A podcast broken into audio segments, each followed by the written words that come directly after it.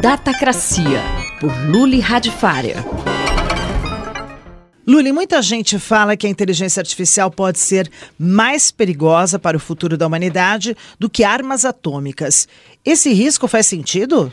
Depende, né? Primeiro depende aonde você está usando a inteligência artificial. Claro que se você usar um míssil atômico com inteligência artificial, ele vai ser mais perigoso do que um míssil atômico sem isso.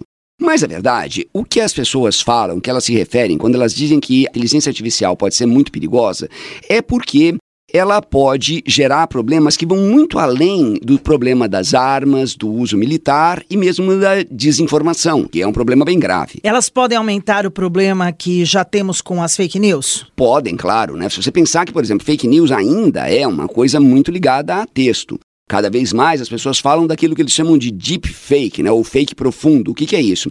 Isso é um vídeo em que a pessoa aparece ali e esse vídeo é completamente de mentira. Quer dizer, eu gravo um texto e eu faço o Leonardo DiCaprio aparecer nesse texto falando o que eu escrevi. Então é muito mais difícil você separar o joio do trigo, você identificar o que é verdade e é falso num vídeo, ou numa fotografia, ou num áudio. Então, sim, isso pode aumentar o problema. Além do aumento da intensidade dos problemas que já conhecemos, existe algum problema novo que elas podem causar? Então, além desses problemas, né, que são problemas que a gente já sabe como lidar hoje, tem alguns problemas interessantes, assim, e perigosos. O maior, que quase ninguém fala, é desemprego. Porque o desemprego vai ser violento e vai ser muito rápido. Tem um monte de profissão que já está, assim, na marca do pênalti, ela já está realmente é, quase que pedindo para acabar. E eu não estou falando de, de, de é, profissões simples, estou é, falando de profissões razoavelmente sofisticadas, como radiologista, como alguns tipos de advogado, etc. Isso isso vai dar um problemão.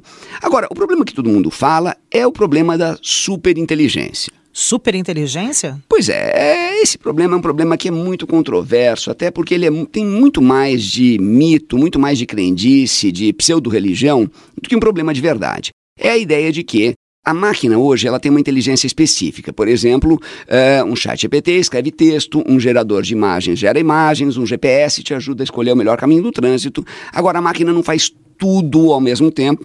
Então eles acreditam que logo vai surgir uma máquina com uma inteligência geral, que aí como a sua é capaz de amarrar o sapato, descobrir o caminho do trânsito e responder ao telefone, né, que hoje em dia nenhum computador é capaz de fazer coisas tão diferentes. Daí é capaz de surgir uma super inteligência que é capaz de dominar o mundo e acabar com a gente e tal, porque as intenções dela são diferentes da nossa. Isso é uma coisa que toda vez que eh, os computadores evoluem, aparece esse medo. É o medo de computadores que nem o Hall, daquele filme 2001, Odisseia no Espaço, em que ele, para resolver o problema de agenda dele, ele vai eliminar os seres humanos do mundo porque eles são um problema.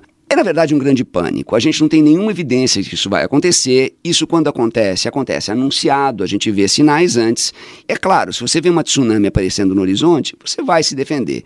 Então, eu acho assim: inteligência artificial é uma tecnologia que chegou para ficar ela é transformadora, você tem que aprender a trabalhar com ela. Se o seu emprego é um emprego que não envolve muito raciocínio, não envolve muito de você, você pode ser substituído, então rapidamente a inteligência artificial pode substituir você, mesmo que você seja um barista que faz cafés muito criativos, isso rapidamente uma máquina pode substituir. Agora, atribuir à máquina a ideia divina, a ideia que ela pode ser um deus do Velho Testamento, que vai acabar com todo mundo, por enquanto, é bobagem. E eu acho que vai ser bobagem ainda no próximo século. Eu sou Sandra Capomatto, você ouviu Luli Radfarer. Datacracia, por Luli Radfarer.